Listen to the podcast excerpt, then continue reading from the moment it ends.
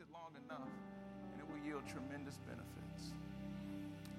And I thank God for my wife, who, because she's always so quiet, she's always behind the scenes. She is the reason I am the man I am today.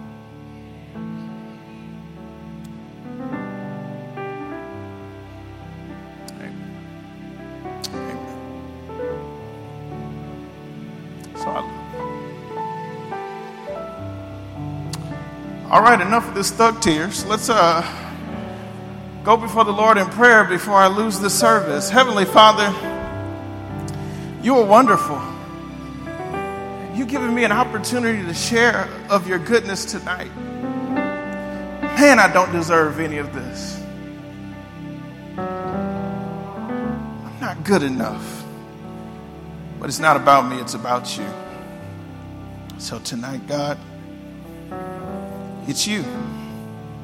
I decrease. It's no accident that I'm speaking tonight. It's by divine appointment. So I don't want to know what Vince knows. I only want to say what you say. I only want to speak your words. Pray for every single family that's here. I'm putting your grace to the test tonight putting your power to the test tonight. Quit talking about what I want. I only want to talk about what you want. God, I love you. Dad, I love you. Thank you for these things. In Jesus' name, everyone says, Amen. You all can be seated. And uh, open with me in your Bibles to Exodus chapter 14. That's right. The grace guy is coming out the Old Testament tonight. Exodus chapter 14.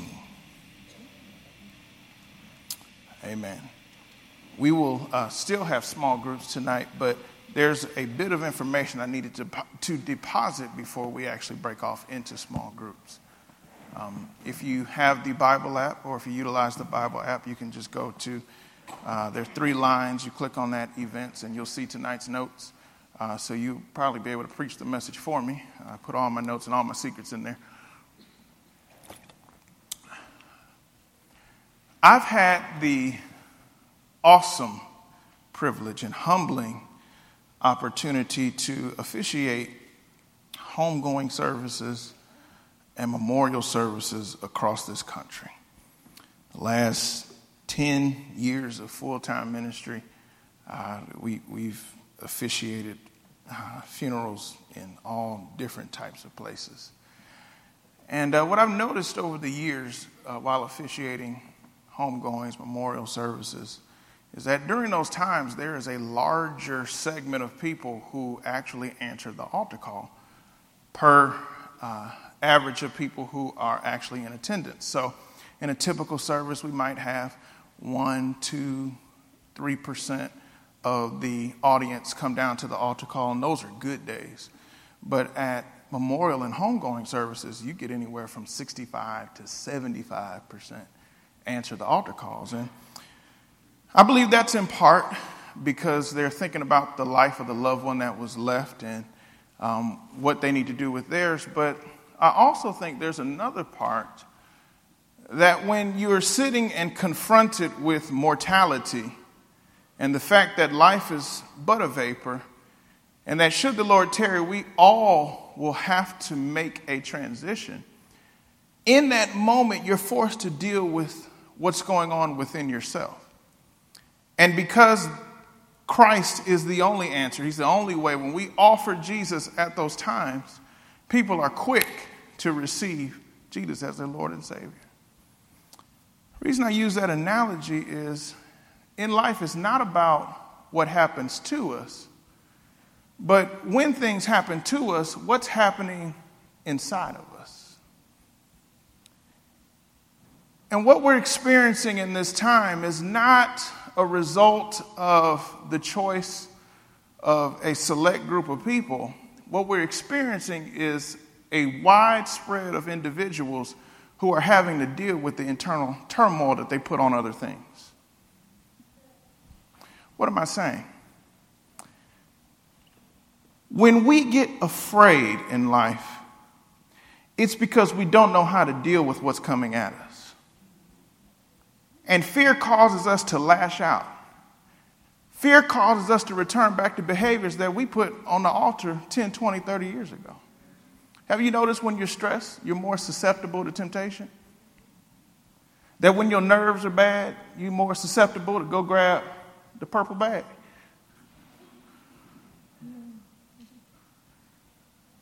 And tonight, I just, for the brief moment that I have, I want to talk about the gospel and the word and God and the reality of what He's given to us.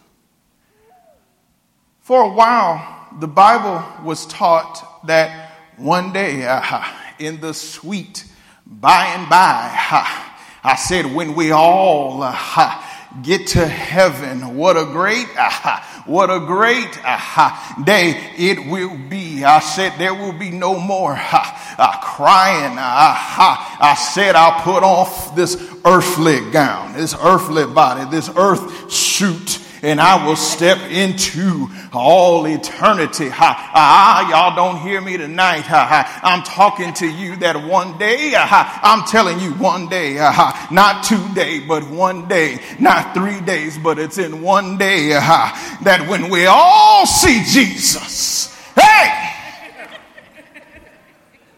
boy, you, you, everybody just cut up like, yes, I'm gonna see God, I'm gonna see Jesus. What am I do now? And so there has to be something that separates Christianity from every other religion. There has to be something that separates our relationship with God from theory, from theology, that there's something that we have to be able to hold. There's something that we have to be able to see. There, there has to be something that is within us that always comes on the outside for others to know that God is real. So for us to only preach about one day we will see God, one day we will be delivered, that is actually called slave theology. Slave masters would teach slaves that one day your God will come by here and set you free. So it's taught people to not look for what God has already done, but be in unbelief that He's not yet done it. So, t- the title of tonight's message is Faith for Today, Hope for Tomorrow. Faith for today, hope for tomorrow. That the just, yes, the just lives by faith. While we live by faith in every move that we make, there should still reside within us a confidence that God is the one who holds our tomorrows. So, because He has me perfectly secure today and He's already taken care of tomorrow, I don't have need to be afraid. But what I have to do tonight before we talk is deal with why we have a hard time trusting that God actually has us. Exodus 14, verse 13.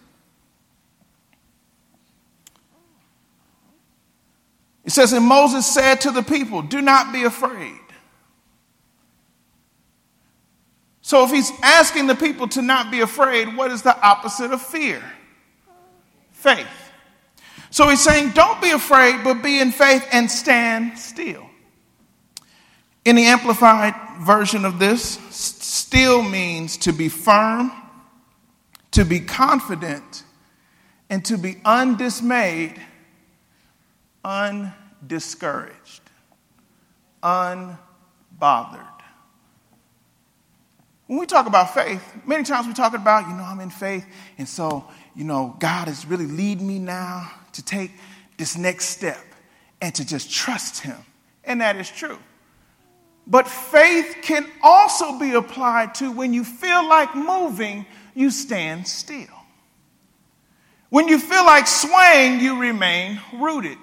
When you feel like all hope is lost, you're undiscouraged. Stand still and see the salvation of the Lord.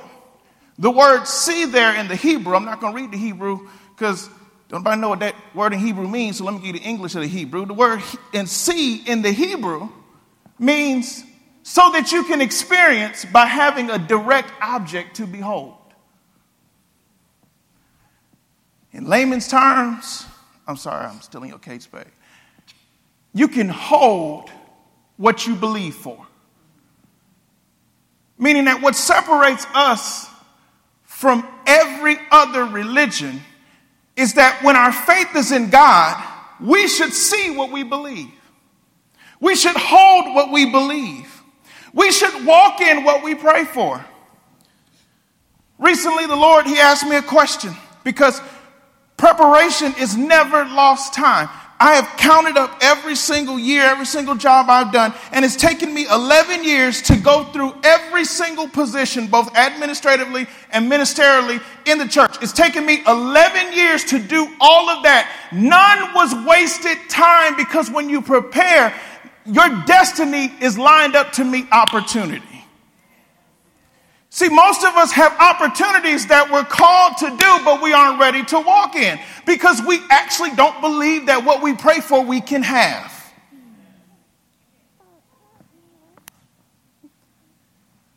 So we pray for something, it happens. I ain't mean all that. But God desires that when you open your mouth to see what you say. Stand still, see the salvation of the Lord. Let's go to Ephesians chapter 1. Stand still and see the salvation of the Lord. Keep a finger in Exodus 14. And just for those who enjoy studying the Bible, here's a quick nugget. You interpret the Bible with the Bible all the time. Okay? So you don't necessarily need to go to a commentary to get the actual meaning of a scripture. A commentary, if you take away airy, is comments by someone else. So God's word actually interprets itself. And so the way you build a foundation for any doctrine, a foundation for any Bible study, is you go to a scripture and then you get it defined by other scriptures. So when we talk about see the salvation of the Lord, Moses was talking to the people of Israel about one day being able to step into the promised land. So, for those who enjoy studying, I want you to go back and notice how Moses was a type or a foreshadow of who Jesus Christ was. Jesus Christ has taken us out of our old life and placed us into our new life. And sometimes we act brand new because we, we think that living this Christian life and not doing the old things that we're missing out. But, but just be honest with yourself that the reason why you stop living that old life is because, you know, I just can't do this no more. I'm just by myself? Okay, thank you. And when Jesus took us from our old life, that old man no longer exists. Well, well, with the people of Israel, they had left years of slavery, years of oppression, years of having to do things that were just toil to them. And generation after generation after generation were believing for one day someone to come and take them to their promised land. But the good news about Jesus Christ is that when he came, the moment you accepted Jesus, he took you out of Egypt and placed you into his promised land. The only problem is our mind got some Egypt ways. So you're living in this promised land thinking like a slave. And so think about you as a Christian right now. You're, you're not the old you. You're a brand new person, recreated in Jesus Christ, and you still are begging for things that belong to you. In this time, the church is the hope for the world because we know something others don't. But God didn't intend for us to be the only ones that know. But until you handle it for yourself, until you taste and see the goodness of God, it will not register. All right, Ephesians chapter 1. So, what is this salvation?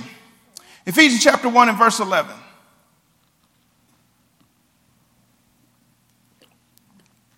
In him also we obtained an inheritance, And, and if you cross reference this with Colossians 1:27, inheritance with Colossians 1:27, you will see that this inheritance that you were born into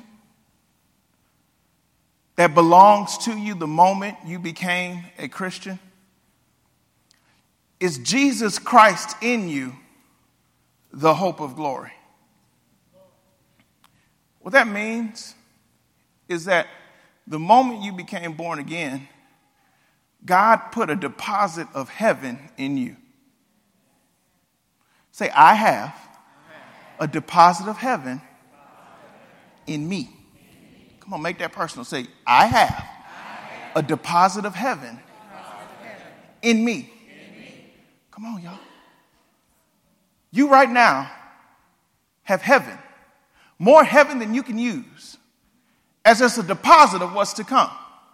But the only way you withdraw heaven is by faith that it belongs to you. The word hope there means confident expectation that you should just see glory. Everywhere you set your foot is God's glory. Doesn't matter what situation you're in, you have God's glory. Doesn't matter what other people say to you, you have God's glory. His glory is His weight. His glory is His riches. So if you have all of heaven, more than what you'll ever be able to use, and it translates to God's wealth in you, what are we afraid of? Really? That is not true? That it really doesn't belong to me? See, he didn't say in Ephesians 1:11, in him we also have obtained a paycheck. Did it say anything about a paycheck? Did it say we've obtained our earnings?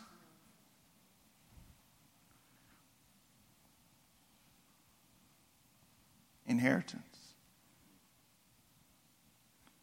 means you were just born rich.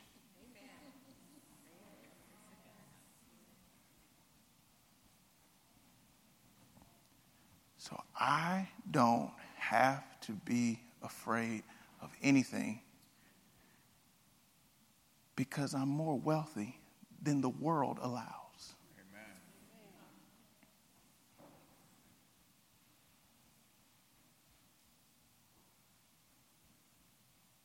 It says, being predestined according to the purpose of Him who works all things according to the counsel of His will.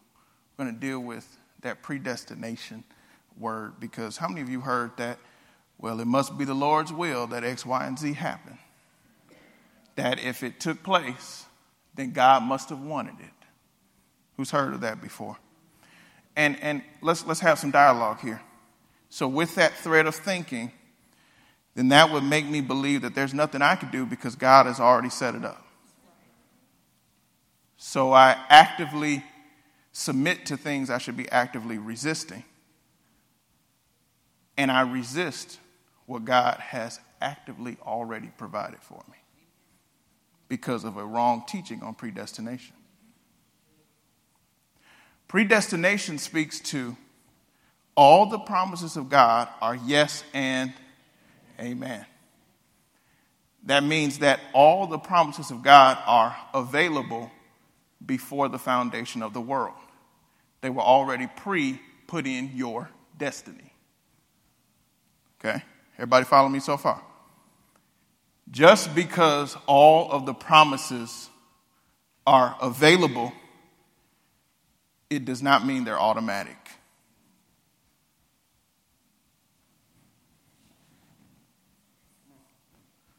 It's like having a bank account that doesn't get empty, but you don't access the pen to withdraw.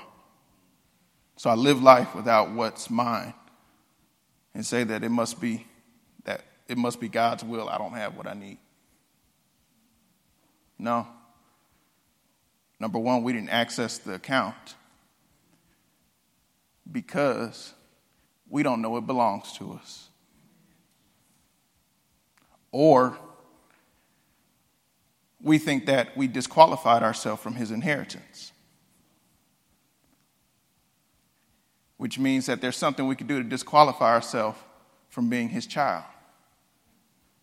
Now, I've talked to many parents and I've seen many things, but I've never heard a parent, as angry as they were, truly believe they wanted to disown their child for acting up. In fact, it hurts them to see their child act up.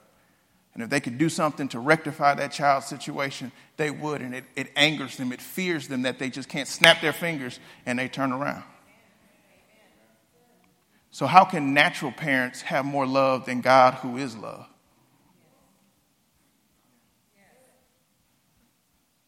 How?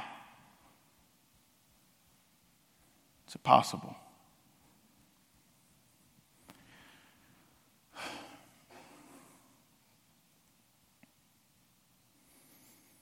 Uh, let's go back to Exodus 14, but uh, in your notes, you'll see I, I was going to read to verse 14, but I don't have that time. Let's go back to Exodus 14 14. There's one more thing I need to talk about, and then we'll have some discussion. Exodus 14 14.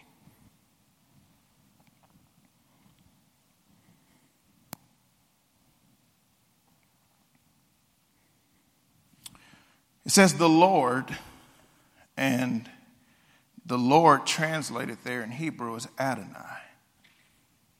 Adonai means sovereign Lord. So earlier I talked about predestination means that it's already in your destiny beforehand. We need to access it. Adonai, or the sovereignty now of God, now, let's get back to the sovereignty of God. Who is heard? Well, you know, God is sovereign. And the Lord gives, and the Lord take it away. Blessed be the name of the Lord. Actually, the word taketh away doesn't mean subtract in that rendering. It means the Lord not only picks you up, he cleans you off and takes away the impurities that stops you from actually living like God intended for you to live. Okay? So, sovereignty of the Lord is this. In the Old Testament, honor was conditional. If you honor God, then God will honor you. Who's heard that? That's Old Testament. That's Old Testament. So, can I, can I hop on a, a sacred cow and ride it you know, away real quick? So, you're not blessed in your giving because you honored God with your giving. Because then that would make your blessing conditional. And then you could brag about God blessing you because of your giving which is self performance. So that means that you're not blessed because you don't give. Hmm.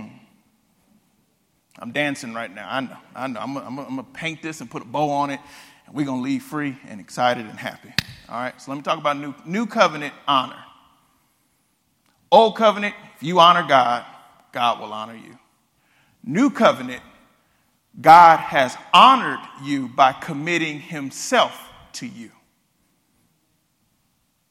God has honored you by committing himself to you.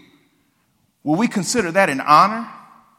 If an important person had a limited amount of time and they said, I want to take half of it and spend it with you, you would say, I am so honored.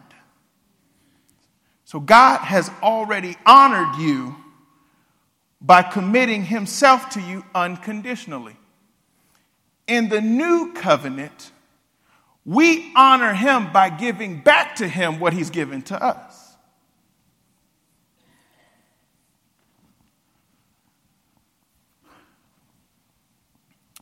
Honor increases your capacity to receive more. So, people who do not honor God in their giving are like those who have holes in their pockets because even though God gave them the power to get wealth, they dishonored him by saying, I know what to do with it better than you do. But those who honor God in their giving say, God, I am trusting you for your wisdom and how to handle what you've given me. And that's what causes people to have more than enough. But they're more than enough is already available. It's whether they will honor him. See, in a marriage, I'm not honored by my wife only doing what I force her to do. I don't get any honor by her cooking, cleaning, loving. Yeah, amen. And, and I don't get any honor because I forced her to do that. But when she has the choice to do whatever she wants to do and she still chooses to give back to me in a way that blesses me, it increases the capacity of our relationship. Let's bring this home. Your life, today, every day you're awake, is a gift from the sovereign Lord. You have a choice. You can take your problems into your own hands and you'll create more problems. Or you can honor God because He's already committed Himself to you and give all of those problems back to Him and increase your capacity to receive more wisdom in how to live your life. So let's finish Exodus 14 14.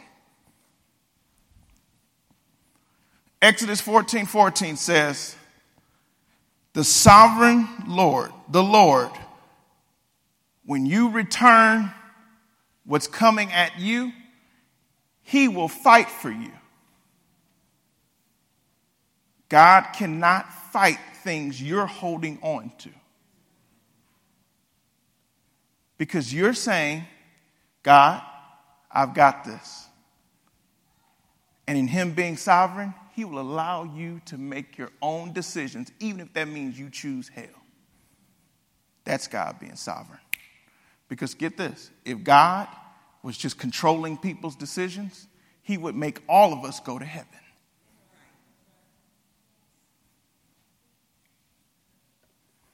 So when it comes to God being sovereign, he gives you the choice whether to trust Him or not. But when you do trust Him, He is sovereign to execute that in a way that you couldn't do in your own strength. And that only comes through trust. Amen? All right. Let's uh, have some small group discussion. I want you all to pair up into groups of five or so.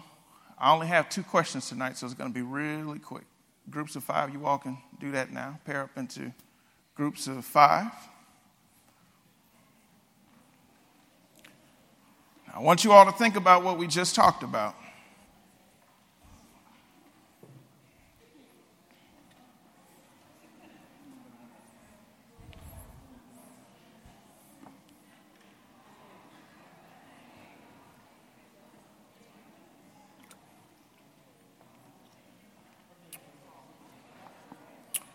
All right.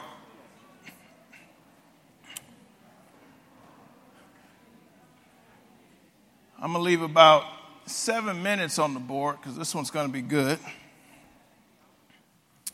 So let's go ahead and throw the first question up. And that first question is on a scale from 1 to 10, 1 being the lowest, 10 being the highest, how would you rate your trust in God concerning handling issues of your life and why?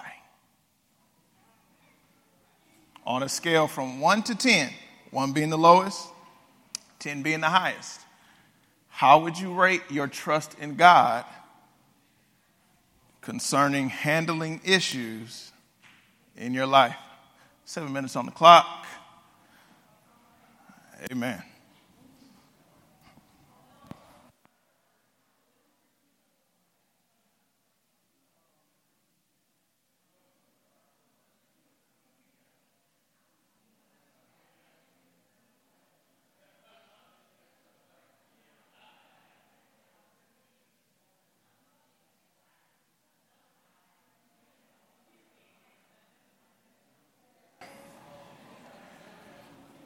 All right. And that was an important question because, you know, we could think that we're trusting and then actually take an inventory and realize, man, we're doing a lot of stuff, at least for me, in my own ability and my own strength and trying to, you know, fleece God. And Lord, if you over here at six o'clock, then I know you with me, uh, as opposed to um, saying, you know what, whatever you say, whatever you do. Um, so again, in, in light and in theme of today's message, faith for today, hope for tomorrow, the next question deals with what is one thing you can implement this week to exercise your trust in the Lord? What is one thing you can implement? And I want you all to listen because I want us to be accountable. So come back next week and talk about how well you implement that one thing. So, what is the one thing you can implement in your life this week to exercise your trust in the Lord? Another seven minutes.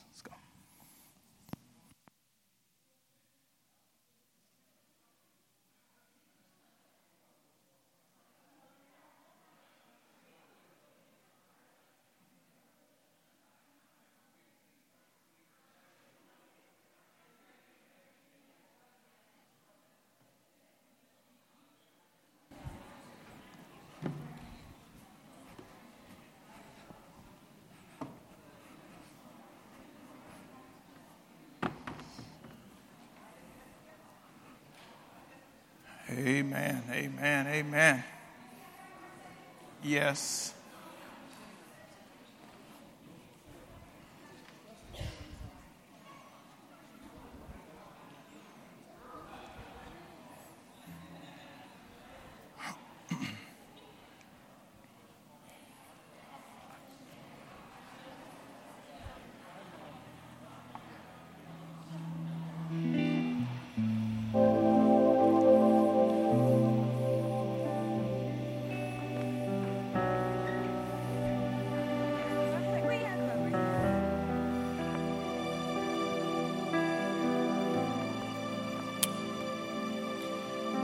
Amen.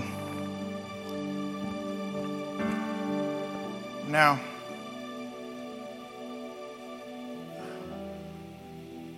tonight, what I want us to do during the altar call is something a little different than what we've done typically. And that is, I want to invite everyone up close to the altar tonight for prayer.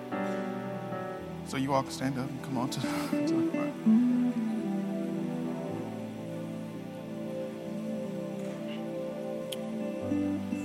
Come on, come on, come on. Everybody kind of come in together. We're family. And uh,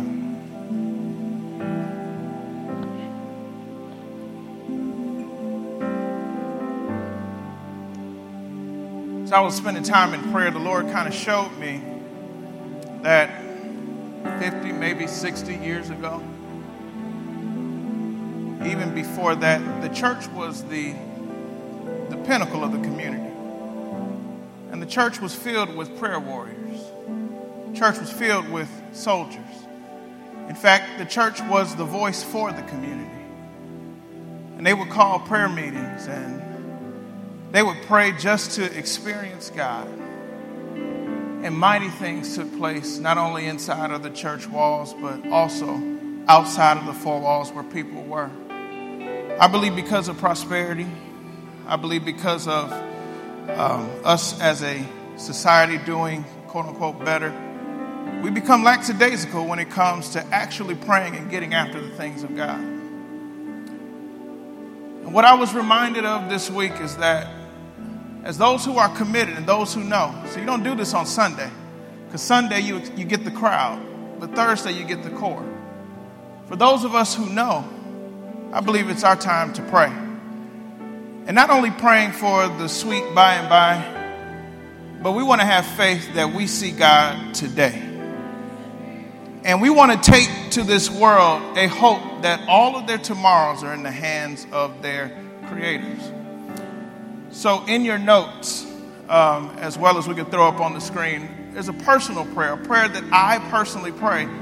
I wanted to share it with you because we're going to say it together but then we're going to launch off into personal prayer. And I want to encourage everybody get close. This is too, too big of a, a gap. This is too big. It's like we, we've gotten so distant and we got entourage and we just need Jesus. And we need to do life together. And we need to be sensitive to the realm of the Spirit because that's who's going to give us an unbiased report and tell us what to do. We've got to trust God. So we can throw that personal prayer up on the screen. And I want us to just say this prayer together on the count of three. And then at, at the end, we're just going to lift our hands and out of your mouth. I, I want you to pray. I want you to talk to God for yourself. We're going to do corporate prayer. And then at the end of that, the music team is just going to close us out with the worship song that we sang earlier. So on the count of three, we're going to read what's on the screen. One, two, three. Lord, I give you today. Open doors that only you can open and close doors I should not walk through. Let me know you are with me by empowering me to do things I once thought were impossible. If you're not in it, then I don't want it. I know you love me. I love you in the name of Jesus. Amen. So let's just lift up our hands unto God. Open your mouth and talk to the Lord for yourself. Father, we love you and we praise you this evening.